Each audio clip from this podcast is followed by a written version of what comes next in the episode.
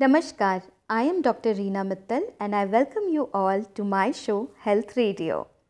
आज हम बात करेंगे ब्लड डोनेशन यानी रक्तदान के बारे में अगर आप एक वॉल्टरी ब्लड डोनर हैं या अपनी इच्छा से रक्तदान करना चाहते हैं तो आपको किन 10 महत्वपूर्ण बातों का ख्याल रखना चाहिए वो मैं आपको बताऊँगी हम सभी जानते हैं कि रक्तदान एक महादान है, क्योंकि हर दो सेकंड में किसी न किसी को ब्लड की आवश्यकता होती है और प्रतिदिन तकरीबन अड़तीस हज़ार ब्लड डोनेशन की ज़रूरत होती है। तो ऐसे में आप सभी ने कभी न कभी ब्लड डोनेट किया होगा या ब्लड डोनेट करने के बारे में सोचा होगा। तो अगर आप ब्लड डोनेट करने जा रहे हैं तो इन दस बातों को अच्छी तरह से समझ लें। ये बातें इस प्रकार हैं। नंबर एक, आपकी उम्र।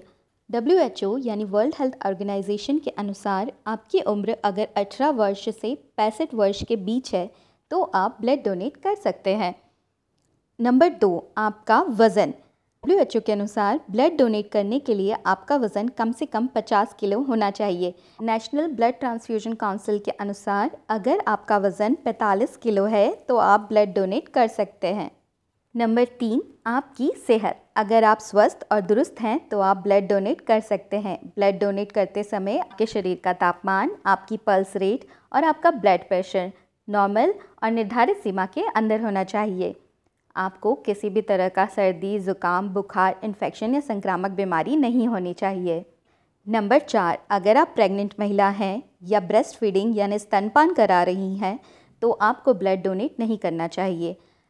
चाइल्ड बर्थ या बच्चे की डिलीवरी के एक साल के भीतर आपको ब्लड डोनेट नहीं करना चाहिए। उसके बाद आप ब्लड डोनेट कर सकती हैं।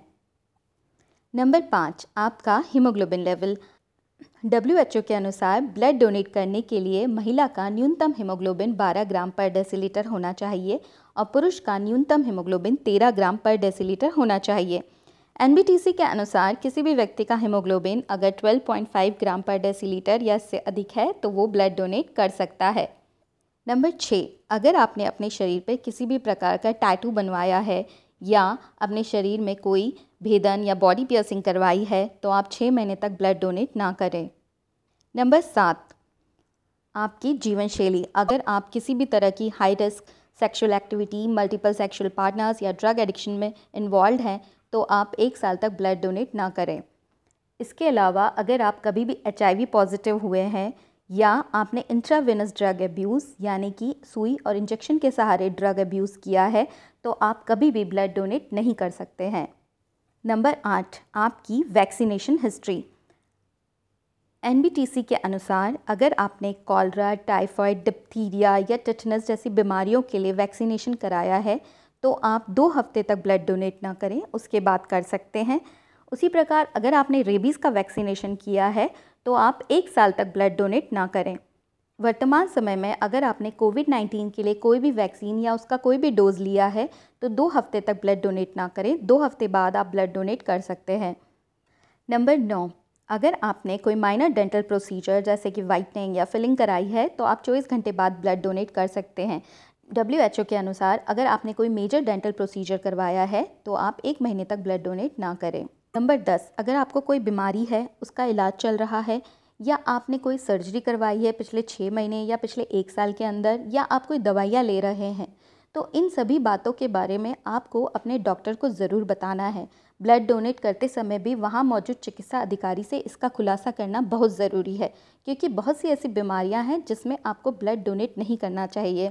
कुछ बीमारियों में आप कुछ समय तक के लिए ब्लड डोनेट नहीं कर सकते हैं और कुछ बीमारियों में आप कभी भी ब्लड डोनेट नहीं कर सकते।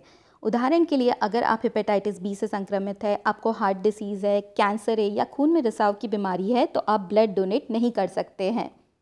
इसके अलावा अगर आपको tuberculosis leprosy thalassaemia sickle cell anaemia polycythaemia vera epilepsy bleeding disorders heart diseases genital ulcers genital discharge इत्यादि बीमारियाँ हैं तो अपने डॉक्टर को इसके बारे में ज़रूर बताएँ। अनकंट्रोल्ड डायबिटीज़ में भी आपको ब्लड डोनेट नहीं करना चाहिए। इन सभी अवस्थाओं में डॉक्टर की सलाह के बिना ब्लड डोनेट नहीं किया जा सकता है। और सबसे इंपॉर्टेंट बात यह है कि जहाँ पर भी आप ब्लड डोनेट कर रहे हैं, वहाँ मौजूद चिकित्सा अधिकारी से कोई भी बात ना छुपाएँ। तो अगर आप फ्रिक्वेंट ब्लड डोनर हैं तो आपको ध्यान रखना चाहिए कि आपके दो ब्लड डोनेशन के बीच का अंतराल क्या है। एनबीटीसी के अनुसार पुरुष हर तीन महीने में ब्लड डोनेट कर सकते हैं और महिला हर चार महीने में ब्लड डोनेट कर सकती हैं। अगले एपिसोड में बात करेंगे किसी नए टॉपिक के बारे में। तब तक के लिए stay safe stay healthy this is doctor Reena Mittal signing off bye